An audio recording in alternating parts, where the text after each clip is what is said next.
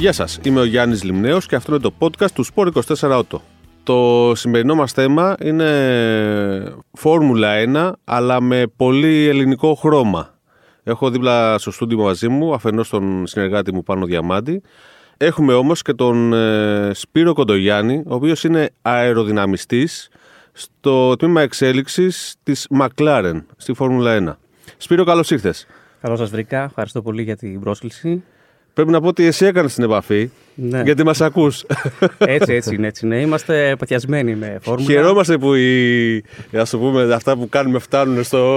αυτό αυτό Στη είναι Φόρμουλα και ένα, 1. ένα παράπονο που πάντα είχα. Δηλαδή πηγαίναμε στους αγώνες και ήταν πολύ δύσκολο να πεις ότι είμαι Έλληνας και θέλω να γράψω κάτι και να ασχοληθεί κάποιος μαζί σου σοβαρά με, τα- με αυτό που θα γράψει. Έτσι. Βρήκαμε τη λύση πάνω μου. Στείλαμε τους Έλληνες της ομάδας της Έτσι, Φόρμουλα 1 για να ασχολούνται μαζί μας. Έτσι, υπάρχει αμφίδρομη, αμφίδρομη σχέση. Για πες μας, Σπύρο, πο- καταρχήν πόσο χρόνο είσαι; Είμαι πλέον 33, οδεύω στα 34 όπου να είναι. Και πώς ασχολήθηκες, καταρχήν, από πότε θυμάσαι τον εαυτό σου να ασχολείται με τη Φόρμουλα 1. Τι είναι το, το πρώτο έτσι που θυμάσαι; Λοιπόν, ε, είχε τύχει και είχα πάει με τους γονείς μου το 97 στο Λονδίνο και είχαμε πάει τώρα, πού ήταν, δεν θυμάμαι, στο, στο, όχι στο Μουσείο Φυσικής Ιστορίας, κάπου αλλού τώρα. Είχαν σε μια έκθεση τη, τη Williams του Damon Hill το 97. Δηλαδή τον, την προηγούμενη, το 96 του Damon Hill, ήταν το 97.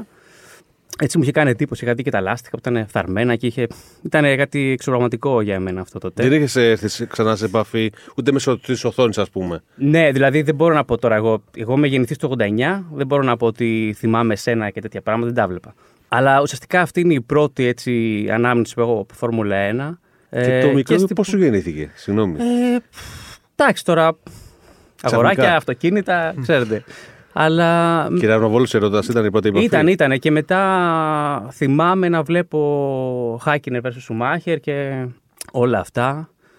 Οπότε εντάξει, μετά ήταν στάνταρ, ας πούμε. Το έβλεπα. δεν- Τι υποστήριζε δεν τα- μικρός; Λοιπόν, εγώ δεν θέλω να το πω όντως έτσι για να φανεί, αλλά όντως εγώ ήμουνα Μακλάριν, ήμουνα Χάκινεν από, από τότε. Ε, στην πορεία έμαθα και για το σένα. Εγώ δηλαδή τα γνώρισα από βιβλία, από περιοδικά. Τότε διάβαζα και το Φόρμουλα 1 το περιοδικό το 99-2000, πότε ήταν. Χάκινεν γενικά. Είχα και μια, να πω την αλήθεια, μια συμπάθεια προς τη Williams. Τότε με τον Ράλφ Σουμάχερ και τον Μοντόγια. Νομίζω όλοι κατάβαθαμε μια συμπάθεια γιατί ο Williams έτσι. Και ειδικά για τα Μοντόγια. ε, ε, εξαιρείται κάποιοι δε, ε, το διάστημα Σένα και τα λοιπά που το έχουν συνδέσει με τραγικά γεγονότα. Υπάρχουν κάποιοι που είναι ναι. Ναι. Αλλά γενικά τη Williams όλοι κάπως τρέφουν μια συμπάθεια για την ομάδα. Γιατί είναι ο Φρανκ Williams. Ναι, η- ο μακαρίτης Φρανκ Ναι, ναι, Williams. ναι. Δυστυχώς δεν είναι πια και ούτε η ομάδα ανήκει στην οικογένεια, αλλά ας το συζητήσουμε κάποια άλλη στιγμή. Πώς πήρες την απόφαση καταρχήν να ασχοληθείς με το αντικείμενο σου αυτό και κατά δεύτερον να κυνηγήσεις το όνειρο, γιατί όνειρο είναι όταν ε, ε, αγαπάς Φόρμουλα 1, αγαπάς McLaren και να καταφέρεις να εργάζεσαι πλέον εκεί και να είσαι υπεύθυνος για ένα κομμάτι του μονοθεσίου. Είναι μεγάλο. Ναι, πράγματι, πράγμα. πράγματι. Ήταν ε, φοβερή στιγμή και όταν εν τέλει ξεκίνησα τη δουλειά δηλαδή. Νομίζω η απόφαση πήρε εμένα, δεν πήρα εγώ την απόφαση. Δηλαδή, θυμάμαι, έβλεπα και με τον πατέρα μου εκεί τα Σαββατοκύριακα τους αγώνες και δηλαδή μεγαλώνοντας πλέον όταν ήμουν προς το γυμνάσιο 14-15, πόσο ήμουνα, λέω: Οκ, ιδανικά, εντάξει, προφανώς δεν είναι κάτι που μπορείς να, να το έχεις δεδομένο, εννοείται. Αλλά ιδανικά θα ήθελα να κυνηγήσω κάτι τέτοιο. Δηλαδή, θα ήθελα να είμαι αεροδυναμιστή στη Φόρμουλα 1. Μ' άρεσε και έτσι πάντα η, η φυσική, η επιστήμη, τα μαθηματικά. Δηλαδή ήμουν αυτής, ας πούμε, της κατεύθυνσης, να το πω έτσι. Και ε, με τράβαγε πάρα πολύ. Θέλω να καταλάβω τι συμβαίνει. Διάβαζα και τα τεχνικά άρθρα στο περιοδικό του Φόρμουλα 1 τότε. Άρα σε τράβηξε περισσότερο το, το σχέδιο Ναι. και όχι το μηχανολογικό κομμάτι, έτσι. Όχι, που όχι, συνήθως το- το θέλουμε να μηχανο- ασχολούμαστε αυτό με εννοώ. κινητήρε, μηχανική. Το μηχανολογικό. Ναι, ναι, με αυτή την έννοια. Ναι. Εντάξει, είχα, μα- με ενδιαφέραν ας πούμε, και οι αναρτήσεις, όλα αυτά τα μηχανολογικά. Έπαιζα και με τα Lego Technic παλιά και έφτιαχνα διάφορα εκεί περίεργα πράγματα. Αλλά ναι, μα- επειδή μ' άρεσαν και τα αεροπλάνα και. Δεν ξέρω. είχα Οπότε μια... υπάρχει μια σύνδεση. Ναι. Ναι, ναι, είχα δηλαδή με, το, με την αεροδυναμική παρότι είναι κάτι, ας πούμε, και για τα ελληνικά δεδομένα πιο εξωτικό, ειδικά ίσως για τότε. Ε, δεν ξέρω, εγώ το είχα ερωτευτεί από, από μικρός. Δηλαδή, από τα 15-16 ήθελα ιδανικά να, να ασχοληθώ με αυτό. Και πώς έγινε; Ναι, πώς έγινε. Ε, Καταρχάς, εγώ τελείωσα στην Πάτρα το Πανεπιστήμιο που είναι αεροναυπηγών. Ήθελα δηλαδή να, να τελειώσω το συγκεκριμένο το Πολυτεχνείο εκεί, γιατί είχε την ειδίκευση. Οπότε ήθελα να ασχοληθώ με αεροναυπηγική, με αεροσκάφη, με αεροδυναμική κλπ. Οπότε κυνήγησες να πας στην Πάτρα. Ναι, ναι, Και ναι, ναι, ναι, πήγες. ναι, ναι, ναι, ναι, ναι. Βλέπω ότι βάζεις στόχου και Δεδομένα. του πετυχαίνεις. Ε, Πολύ καλό. εντάξει, προσπαθούμε. Ό,τι πετυχαίνουμε. καλό Μένοντα στην είναι. Αθήνα. Ζούσα, ζούσα, ζούσα στην Αθήνα και πέρασα στην Πάτρα, τελείωσα τις σπουδές μου στην Πάτρα και από εκεί και πέρα, εντάξει, μετά είχα το, έτσι, ένα διάλειμμα ξεκούρασης, ίσως, ξεκούρασης από τα μαθήματα κλπ. με το στρατό και μετά έκανα μεταπτυχιακό ε, στην Αγγλία πάνω στα CFD, Computation Fluid Dynamics. Ε, δηλαδή, ουσιαστικά είναι οι μαθηματικοί τρόποι να προγραμματίζεις ε, προβλήματα αεροδυναμικής, να το πω έτσι πολύ χοντρά. Και στην πορεία, επειδή εντάξει, μου άρεσε και, το, και αυτό το αντικείμενο και επειδή, να πω την αλήθεια, σε πρώτη φάση είχα αποτύχει στις αιτήσεις, δηλαδή δεν με είχε πάρει κάποια ομάδα όταν έκανα αίτηση. Τότε είχα κάνει στη Lotus, είχα κάνει σε, στην τότε Lotus δηλαδή. Το 13 μου φαίνεται αυτό, υπήρχε ακόμα. Επίμεινε όμως. Επέμεινε. Ναι, ναι, ναι, ναι, έτσι είναι. Δηλαδή, ο επιμένων εν τέλει νικά, τέλος πάντων κάνεις ό,τι καλύτερο μπορείς. Δεν, δεν σου γκέ, κάνεις, δεν μπορεί να αγγιθεί τίποτα, αλλά η ουσία είναι ότι κάνεις εσύ για να φτάσεις στο στόχο που έχεις. Οπότε έμεινα στο, στο πανεπιστήμιο, συνέχισα με διδακτορικό. Ε, και όταν. Και η ιστορία ξεκινάει κάπου, κάπου εδώ. Δηλαδή, όταν εγώ τελείωνα το διδακτορικό, βλέπω ότι είχε βγει μια πρακτική στα CFD, που ήταν του μεταπτυχιακού μου το θέμα εμένα, η υπολογιστική ρευστοδυναμική. Είχε βγει λοιπόν μια πρακτική από τη McLaren για διδακτορικούς φοιτητές.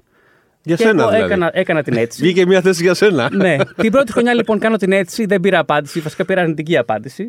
Αυτό ήταν ετήσιο. Παίρνανε τρεις ε, φοιτητές ανά έτος, ανά τετράμινο. Τέσσερις μήνες και μετά επόμενος. Την επόμενη χρονιά που τελείωνα το διδακτορικό με εγώ, ξανά έκανα την αίτηση. Αυτή τη φορά με πήρανε. Με, με καλέσαν για συνέντευξη. Μπαίνω κιόλας εκεί. Στο... Έχει και μια ενδιαφέρον ιστορία το πώς έφτασα εκεί, γιατί έφτασα με το stop εγώ. γιατί εκείνη την ημέρα που θα έκανα συνέντευξη ήταν Δευτέρα. Κυριακή είχα προγραμματίσει να πάω να μείνω στο walking, στο ξενοδοχείο για ένα βράδυ. Και φτάνω και ξυπνάω την Κυριακή το πρωί και ήταν όλα άσπρα στην Αγγλία. Εγώ ήμουν χρόνια στην Αγγλία, χιόνι δεν είχα δει. και δεν μπορούσα να φτάσω γιατί θα έπαιρνα ας πούμε, το, το, το κτέλ και δεν μπορούσα ούτε το αστικό, δεν παίρναγε τίποτα, δεν κυκλοφορούσε κανείς. Και φιλοτιμήθηκε ένας άνθρωπος εκεί που το έκανα το stop και με πήρε με ένα SUV και με κατέβασε από το κοντά στο Milton Keynes που είναι πιο βόρεια. Με κατέβασε κάτω στο Ανατολικό Λονδίνο και εγώ μετά πήρα το τρένο και έφτασα εν τέλει στο, στο walking. Στην ώρα σου. Η συνέντευξη ήταν το επόμενο πρωί. Μετά μου κάνανε και πλάκα η... το μετέπειτα αφεντικό μου ότι πώς έφτασα και πώς τα κατάφερα. Ξέρεις, Σε είδαν ότι έφτασες και έλεγαν Απα, αυτό πρέπει να τον πάρουμε. ναι. Κοίταξε, ε, σε αυτή την περίπτωση μάλλον πας και περπατώντας άμα είναι. Για να κάνεις Κάπως συνέντευξη έτσι, με ναι, ναι. Λέω δεν ξέρω πώς, αλλά θα φτάσω. Ε, και αυτό ήταν. ας Τον πούμε, βλέπεις στο στον μυαλό. πάνω. Την ίδια ερώτηση και με σένα έχει. Φόρμουλα 1. Ναι, ναι. ναι. Οπότε έκανα τη συνέντευξή μου. Για ποια χρονιά μιλάμε τώρα; Τώρα μιλάμε, αυτό έγινε ε, για το το Δεκέμβριο του 2017 έγινε αυτό. Ξεκίνησα το, την πρακτική στο τμήμα των CFD το Γενάριο του 2018. Ε, αυτό ήταν ένα τετράμινο. Εντάξει, ήταν προφανώς κάτι το εξωπραγματικό για μένα και μόνο δηλαδή που είχα φτάσει εκεί, έβλεπα τα αυτοκίνητα, δούσα ένα. Εκστασιασμένος, ε; Εκστασιασμένος, ε, δεν το συζητάμε. Ήταν κάτι το πραγματικά απίστευτο αυτό. Τουλάχιστον λέω ότι Δεν είναι δεν ξέρω μικρό αν- πράγμα να ζεις στον όνειρό σου. Είναι, ήταν εντάξει, καταπληκτικό. Κυνηγάς τον πραγματικά. όνειρό σου αυτό. Ναι, ε, έτσι είναι. Τίποτα δεν Και έχει. άλλαξε η ζωή σου από εκεί. ε. Τίποτα δεν έρχεται μόνο του. Άλλαξε πράγματι, ναι. Ε, εντάξει, τι να λέμε. Ήταν φοβερό. Τέσσερις μήνες έκατσα εκεί στο, στο, στην πρακτική αυτή. Έλεγα ότι, οκ, μπορεί να μην ξανάρθω. Μπορεί να. Αλλά ας το ζήσω. Ναι, ας το ζήσω. Έκανα. πάει. Ναι, ναι, ναι. Ε, είχα και την ευκαιρία να βοηθήσω με, το, με, το, με τη στρατηγική του αγώνα. Θυμάμαι Βαρ, της Βαρκελόνης του 18. Ήμουνα στο Mission Control. Άκουγα από Για τις χειμερινές δοκιμές μιλάμε τώρα. όχι, όχι, τώρα μιλάμε. για αγώνα. αγώνα της Βαρκελόνης με τον Αλόνσο τότε. Ε, άκουγα στην ουσία τα radio των άλλων ομάδων και κράταγα σημειώσεις και μίλαγα real time με το, με το ας πούμε στρα- strategist team εκεί ε, ώστε να δώσουν το κατάλληλο μήνυμα στον οδηγό και θυμάμαι μάλιστα είχα σχολιάσει ένα νομίζω μπροστινό δεξί λάστιχο του Πέρες τότε νομίζω αν δεν κάνω λάθος ή ο Κόνι Πέρες ήταν Οπότε μπόρεσε σε κάποια στροφή να τον περάσει ο Αλόνσο, είτε έχει ενδιαφέρον και αυτό έτσι. Δηλαδή, το λέω ότι. Άρα συνέβαλες σε μια προσπέραση του Αλόνσο. ναι, ναι, ναι. Ήταν ωραία στιγμή και αυτή. Αυτές είναι οι μικρές νίκες που μας αρέσει να γευόμαστε. Κοίταξε, το 18 το σημαντικό ήταν να μην άκουγες τα μηνύματα του ίδιου του Αλόνσο. Δεν ακούστηκε αυτά. Εντάξει. Είσαι στους αγώνες. Δηλαδή, OK, okay, προφανώς εργάζεσαι πίσω στα κεντρικά. Ναι, έτσι, εργάζομαι στο- Δοκιμάζετε στο- πράγματα αεροδυναμικής. Έχεις Είναι- επαφή με τους αγώνες; Όχι, η δουλειά η δικιά μου ουσιαστικά είναι καθαρά σχεδιαστική στην ανάπτυξη του αυτοκινητου Είμαι, είναι δουλειά γραφείου. Δηλαδή πηγαίνω, Σχεδιαστής. ανοίγω τα email μου, ανοίγω το πρόγραμμα, σχεδιάζω, βλέπω αποτελέσματα, ε, δεδομένα κλπ. Και προσπαθώ να βελτιώσω μια γεωμετρία. Αυτή είναι καθημερινά η δουλειά. Είναι κυνηγάς στην ουρά σου. Προσπαθείς να. Να βελτιώσεις συνεχώς αυτό που έχεις φτιάξει Συνεχώς, ήδη, το έτσι. οποίο δεν τελειώνει προφανώς. Αυτό είναι Αέναο. Τελείως ένα, ναι. Οπότε δυστυχώς η συγκεκριμένη δουλειά είναι στο εργοστάσιο. Υπάρχει δυνατότητα κάποιες φορές να συνδυάσεις την αεροδυναμική προφανώς με την πίστα, αν είσαι track engineer, ας πούμε, είσαι aerodynamics engineer στην πίστα. Δεν κάνω κάτι αυτή τη στιγμή. Εντάξει, υπάρχει στη σκέψη μου και αυτό. Θα δούμε. να ρωτήσω κάτι εγώ σχετικό με αυτό. Ε, Εμείς απ' έξω και ως μη γνώστες Ναι. εις βάθος της αεροδυναμικής, ξέρουμε κάποιες βασικές αρχές για τη λειτουργία του ground effect, για, το, για τη λειτουργία παλιότερα της άντωσης μέσω του αμαξώματος. Αλλά την ξέρουμε όταν το αυτοκίνητο είναι στην ευθεία. Ήθελα να μας εξηγήσεις λίγο πώς περιπλέκονται τα πράγματα όταν το αυτοκίνητο στρίβει και ειδικά όταν στρίβει σε στροφές υψηλής ταχύτητας. Πώς λειτουργεί το όλο κόνσεπτ το αεροδυναμικό. Φαντάζομαι αυτό είναι και το μεγαλύτερη, η μεγαλύτερη πρόκληση του σχεδιασμού. Ναι, ναι. Νομίζω το να σχεδιάσεις ένα αυτοκίνητο που στην ευθεία έχει πολύ μεγάλη κάθε δύναμη είναι σχετικά απλό. Δηλαδή είναι όντως ένα Ναι, κλασικό. εδώ το καταλαβαίνουμε κι εμείς. Ναι, το πρόβλημα είναι εκεί ότι έχεις ουσιαστικά πλάγιους ανέμους και έχεις διαφορετικές γωνίες προσβολής, δηλαδή γωνίες με τις οποίες χτυπάει, να το πούμε έτσι, ο αέρας στο αυτοκίνητο, διαφορετικές στην μπροστινή πτέρυγα, διαφορετικές στην πίσω πτέρυγα. Και προφανώς υπάρχει και μεγάλη αλληλεπίδραση μεταξύ των δομών, του αέρα στροβίλων κλπ. Οπότε γίνεται ένας χαμός. Και των τροχών. Και το, φαντάζομαι. το τροχόν, αυτό είναι το κυριότερο πρόβλημα στο σχεδιασμό ενός αυτοκινήτου αυτής της κατηγορίας με μη καλυμμένους τροχούς. Οπότε, ναι, το κύριος πρόβλημα που έχει να λύσει ο σχεδιαστής είναι ουσιαστικά να διώξει το απόρρευμα των προστινών τροχών μακριά από το αμάξωμα, μακριά κυρίως πλέον από το, το δάπεδο.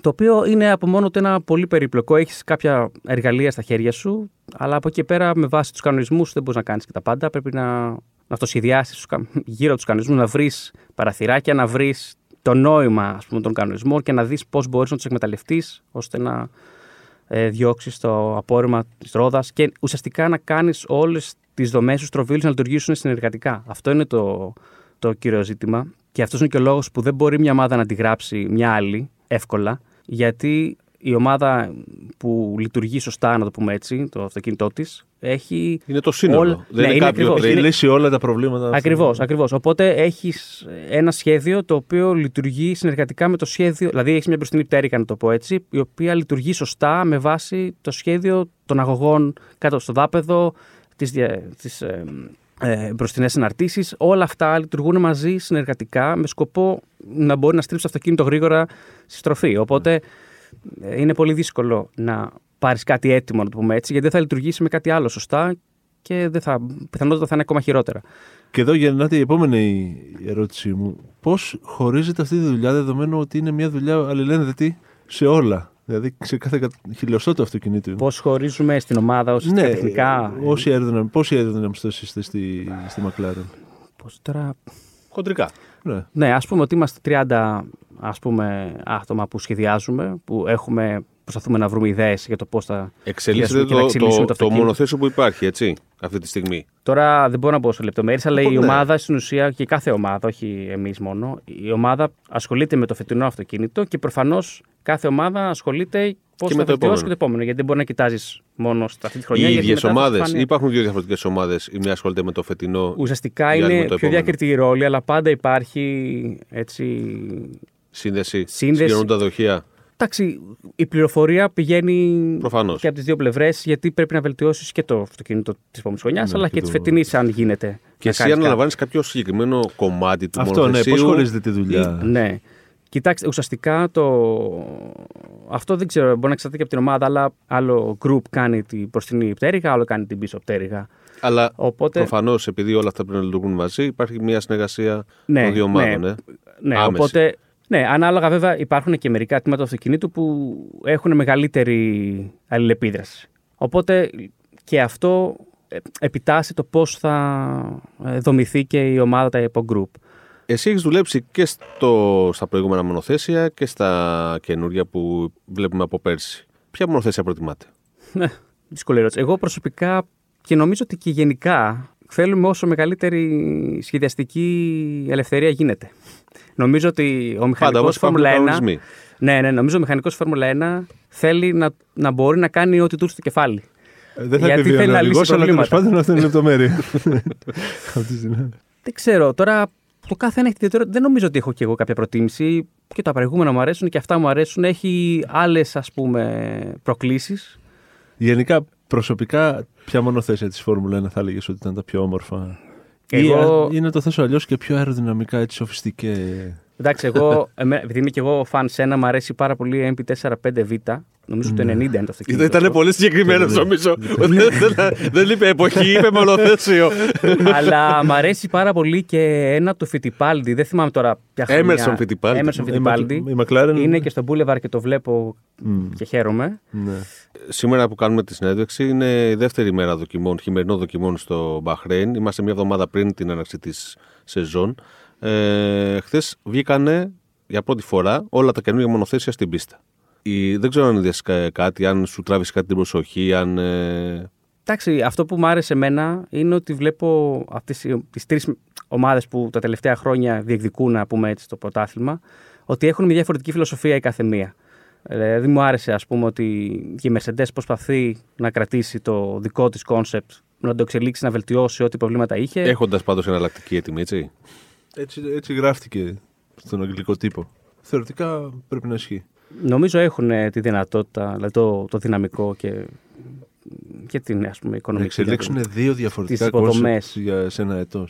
Πιστεύω Είναι- πως, ακούγεται λίγο, Και, Πιστεύω και πως- σε budget είναι θέμα. λίγο τρελό. ναι. πιστεύω πως, ε, όχι να, δεν μπορούν να το εξελίξουν στο ίδιο επίπεδο, αλλά πιστεύω πως μπορούν να υποστηρίξουν μια εναλλακτική ιδέα, ώστε αν η αρχική ιδέα δεν βγει, να υπάρχει η άλλη ιδέα σε μια οριμότητα τέτοια που θα επιτρέψει να το. Plan B.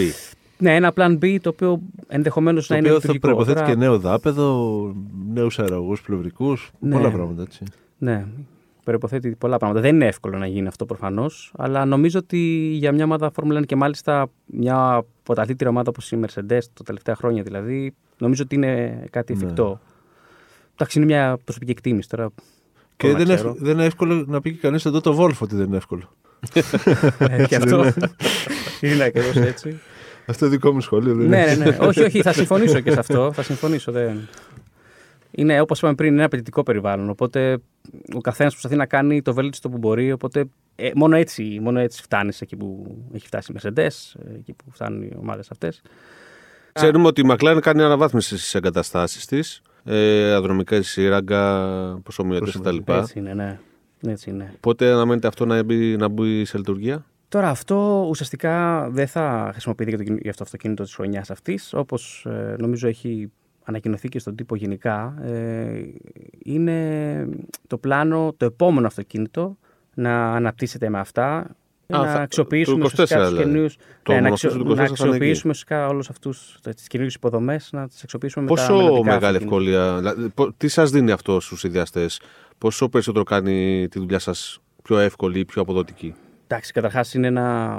Όταν κάτι είναι τελείως καινούριο τεχνολογικά, προφανώς θα έχεις και ένα, ε, ένα πλεονέκτημα με- σε σχέση με τον ανταγωνισμό για, στο εργαλείο που χρησιμοποιείς και αυτό είναι πάρα πολύ σημαντικό. Γιατί αυτό που αλλάζει πολλές φορές και τον τρόπο σκέψης είναι το εργαλείο. Άμα το εργαλείο που χρησιμοποιείς δεν είναι αρκετά αποτελεσματικό, είναι δύσκολο να κάνεις μικρές αλλαγές που θα φέρουν τόσο μικρή διαφορά στο χρόνο ας πούμε, και να λειτουργήσουν όλα σωστά, όπως λέγαμε και πριν. Οπότε είναι πολύ σημαντικό αυτό που χρησιμοποιείς να είναι όσο πιο αξιόπιστο, όσο πιο κοντά στο πραγματικό πραγματικότητα. αποτέλεσμα ας πούμε, στην πίστα. Οπότε, εντάξει, αυτό δεν κάνει μόνο το θαύματα. Έτσι, προφανώς είναι, όπως είπα πριν, είναι πώς η ομάδα χρησιμοποιεί τα εργαλεία που έχει και καταλαβαίνει το πρόβλημα εις βάθος και βρίσκει τρόπους να λύσει τα στα προβλήματα που βγαίνουν στην πίστα. Οπότε, εγώ προσωπικά θεωρώ ότι θα, είναι, θα βοηθήσει πολύ. Βοηθάει πολύ από πλευράς ακόμα και πρακτικής, γιατί τώρα κάνουμε testing στη Γερμανία, που προφανώς δεν είναι κάτι ε, ιδανικό. Δεν είναι τόσο άμεσο. Ουσιαστικά δημιουργεί άλλα προβλήματα τελείως ε, σχέση με τα logistics, με τις μεταφορές και πράγματα τέτοια που δεν είναι άμεσα προβλήματα της αεροδυναμικής, αλλά είναι προβλήματα. Είναι χρόνος, της λειτουργίας. κόστος, έτσι, όλα αυτά. Αυτά είναι προβλήματα που προφανώς θα έχει αναγνωρίσει και η McLaren χρόνια τώρα και γι' αυτό ε, επένδυσε σε, σε καινούργια αεροσύρακα. Ε, οπότε για να συνοψίσω αυτή την απάντηση, θεωρώ ότι σαφώς θα βοηθήσει να κάνουμε εμείς καλύτερα τη δουλειά μας, αλλά δεν θα, κάνει, δεν θα μας κάνει ξαφνικά όλους άντρα νιού, δηλαδή θα με κάνει με ένα άντρα νιού ξαφνικά αυτό. Μόλις απάντησε την επόμενη ερώτησή μου. Ποιος σχεδιαστή θεωρείς ίνταλμα. Να πω την αλήθεια, δεν είναι ότι έχω τρυφήσει στους παλαιότερους. Δεν μπορώ να πω δηλαδή. Α, Είχες ε, όμως ο κάποιους Άντρα όταν Νιού είναι ήθελες να καλύτερος από τον ασχοληθείς. Colin Chapman ή τον Gordon Murray ή κάτι τέτοιο. Οπότε, ό,τι και να πω, μάλλον θα είναι έτσι λίγο. Α, ναι, δεν θα είναι, ας πούμε. Όχι, σωστό. ενώ όταν ήθελες να ασχοληθείς με αυτό, ποιους έβλεπες σαν ε, θεούς εκεί; Ναι, εντάξει, εγώ όταν, όταν έβλεπα τότε το, τους αγώνες με τον Χάκινεν και λοιπά και διάβαζα και τα περδικά για τη Φόρμουλα 1, θυμάμαι έβλεπα συνεντεύξεις του Νιούι και ουσιαστικά είμαι της γενιάς αυτής εγώ. Οπότε θα πω Νιούι. Αλλά εντάξει, δεν σημαίνει και τίποτα γιατί ένας άνθρωπος δεν τα κάνει Ναι, όλα μόνος του προφανώς, προφανώς. προφανώς. Ε, είναι, είναι ομαδικό το σπορ. Είναι ομαδικό πάρα πολύ. Αλλά ναι, άμα πρέπει να πω ένα όνομα, θα πω μάλλον Νιούι. ίσως και ιστορικά, απλά επειδή εγώ είμαι αυτής της γενιάς. Το σημαντικό είναι, επειδή τώρα δίνω πάσα εγώ στον εαυτό μου, είναι ότι παλαιότερα. Από το ένα πόδι στο άλλο. ναι, ακριβώς. Παλιότερα οι σχεδιαστές είχαν μεγαλύτερο μερίδιο ευθύνης, μεγαλύτερο ας πούμε Συνεισφορά. συνεισφορά. Μπράβο, γιατί ε, λειτουργούσαν σε ένα μεγάλο τμήμα του αυτοκινήτου. Ή παλιότερα και σε όλο. Δηλαδή, παλιότερα η ομάδα αεροδυναμικής δεν είχε, ας πούμε, ανέφερα πριν 30 άτομα, είχε δύο άτομα. Οπότε, αν δούλευα, ας πούμε, στις αρχές του 90 εγώ, θα έπρεπε να κάνω πρακτικά όλο το αυτοκίνητο. Και γι' αυτό τα αυτοκίνητα τότε ήταν λιγότερο αναπτυγμένα από τα τωρινά. Αλλά τότε είχες δυνατότητα να μάθεις πολλά πράγματα για το, για το αυτοκίνητο. Οπότε, ένας ε, μηχανικός της γενιάς του New είχε τη δυνατότητα να καταλάβει πολύ καλά τι συμβαίνει γύρω από το αυτοκίνητο Στο σύνολό του. στο σύνολό του. Στο σύνολό του. Όπως και για τον οδηγό, έτσι. Δηλαδή, ένας οδηγός εκείνης της εποχής, η συνεισφορά του με τα λεγόμενά του ήταν πολύ πιο σημαντική από ότι είναι σήμερα του οδηγού. Γιατί σήμερα υπάρχουν πάρα πολλά Τα data που λογισμικά παίρνεις σήμερα. Ναι. και Ξέρεις πώς θα ανάλυση συμπεριφερθεί δεδομένων το και όλα μονοθέσιο σχεδόν πριν το Ναι. βγάλεις στην πίστα. Ακριβώς και Με στον τις προσωμιωτή προσωμιώσεις, και τα λοιπά. βέβαια. Οπότε αντίστοιχα με τον οδηγό ήταν μάλλον και ο σχεδιαστής η επίδρασή του στο όλο. Γι' αυτό και οι πολύ καλοί οδηγοί ήταν και αυτοί που μπορούσαν να μεταφέρουν, την, ε- που καταλάβαιναν τη συμπεριφορά του αυτοκίνητου, αλλά μπορούσαν να την εξηγήσουν και στους μηχανικούς. Με, με κάποιο τρόπο ερχόμαστε πάλι στο σένα. ναι, έτσι. έτσι. Πάντα. Είναι, είναι πόλος έλξης. Πώς να το κάνουμε. Εντάξει. Ε, η αλήθεια είναι ότι δεν είσαι ο μόνος Έλληνας. Υπάρχουν πάρα πολλοί Έλληνες στην ε, Φόρμουλα 1 και είναι πολύ καλό αυτό. Ε, πόσο δύσκολο είναι να φτάσεις σήμερα από την Ελλάδα στο μαγικό κόσμο της F1. Είναι πιο εύκολο από ό,τι θα ήταν το 90, αλλά παραμένει δύσκολο. Δεν είναι εύκολο. Υπάρχει τεράστιος ανταγωνισμός. Πάρα πολύ, πολύ υψηλός ανταγωνισμός. Είναι πάρα πολλοί μηχανικοί που θέλουν να πάνε στη Φόρμουλα 1, οπότε κατ' επέκταση είναι και δύσκολο και εξαρτάται πάρα πολλές φορές και από τις ε, καταστάσεις και την τύχη. Δηλαδή δεν, Ναι, να βγεις, ας πούμε, το πρωί που έχεις συνέντευξη με τη Μακλάνε και να χιονίζει. και να χιονίζει. ναι. ναι, και αυτό παίζει, παίζει το ρόλο του. Ε, είναι πώς θα κάτσουν κάποιες φορές τα πράγματα. Έχω, ας πούμε, έναν φίλο συνάδελφο από το διδακτορικό, από την εποχή του διδακτορικού μου, ο οποίος πάρα πολύ καλός, δεν έχει καταφέρει να, να βρεθεί στη Φόρμουλα 1, που δεν σημαίνει τίποτα για τις ικανότητές του. Και αυτό το λέω και αν κάποιος, δηλαδή, κάποιος άλλος φοιτητής προσπαθήσει και δεν τα καταφέρει, ε, να μην πτωηθεί. Γιατί Keep trying, παιδιά. αυτό είναι, είναι Έχουμε μεγάλη μπροστά αλήθεια μας και θα- το παράδειγμα. Πες μας λίγο, Σπύρο, ένας φοιτητής που θέλει να ακολουθήσει το δρόμο σου, τι θα πρέπει να κοιτάξει, τι- τι θα πρέπει να προσέξει, τι θα Εντάξει. το συμβούλευες εσύ από την εμπειρία σου; Ναι, εγώ νομίζω ότι καταρχάς πρέπει να θέσει στόχους, τι, τι θέλει να κάνει. Δηλαδή, θέλει να πάει στη Φόρμουλα 1, θέλει να είναι αεροδυναμιστής στη Φόρμουλα 1, θέλει να είναι ας πούμε, στους κινητήρες. Ένα ένας καθαρός στόχος βοηθάει πάντα. Νομίζω ότι είναι πολύ σημαντική η ύπαρξη στα πανεπιστήμια ομάδων, ε, μηχανολογικών ομάδων, είτε είναι φόρμουλα, είτε είναι μικρά αεροσκάφη UAV, οτιδήποτε πρακτικό ε, μπορεί να συναντήσει στο πανεπιστήμιο είναι πολύ χρήσιμο. Δηλαδή, θα μάθεις να λειτουργείς σε μια ομάδα, ε, να συνεργάζεσαι, να, να δεις τι προβλήματα υπάρχουν στην πράξη όταν σχεδιάζεις κάτι το οποίο κατασκευάζεται και μπορεί να αποτυχάνεις στην αρχή και πώς τα ξεπερνάς αυτά. Είναι μια εμπειρία που σίγουρα είναι χρήσιμη για το εργασιακό περιβάλλον και είναι κάτι που δεν παίρνεις απλά από τα μαθήματα, από τα βιβλία. Ε, από εκεί και πέρα υπάρχουν σε πιο πρακτικό επίπεδο, υπάρχουν ε, προγράμματα όπως σε μεγάλες ομάδες, στη McLaren, στη Mercedes, όλες αυτές τι ομάδες υπάρχουν προγράμματα πρακτικών, ε, είτε στην αεροδυναμική Όπως είτε ξεκίνησε εσύ. Ακριβώς. Δηλαδή, α- αυτό είναι κάτι που μπορεί να εκμεταλλευτεί κάποιος φοιτητής. Γιατί η ουσία είναι να μπει, να γραφτεί στο βιογραφικό σου ότι είσαι σε μια ομάδα Φόρμουλα 1. Εγώ, όταν έκανα την πρακτική μου και για κάποιους μήνες είχα σταματήσει μέχρι που ξαναξεκίνησα τη δουλειά. Όταν λοιπόν έκανα την πρακτική και έκανα μετά ξανά αιτήσεις, έπαιρνα απάντηση από όλους και μάλιστα έπαιρνα απάντηση για συνέντευξη. Οπότε η ουσία είναι να μπει στη Φόρμουλα 1 ακόμα και σε κάποιο ρόλο ίσως που δεν είναι αυτός που είχες ακριβώς στο νου σου αρχικά. Αλλά εφόσον μπεις, μετά είναι πολύ εύκολο να κατευθυνθείς εκεί που θέλεις.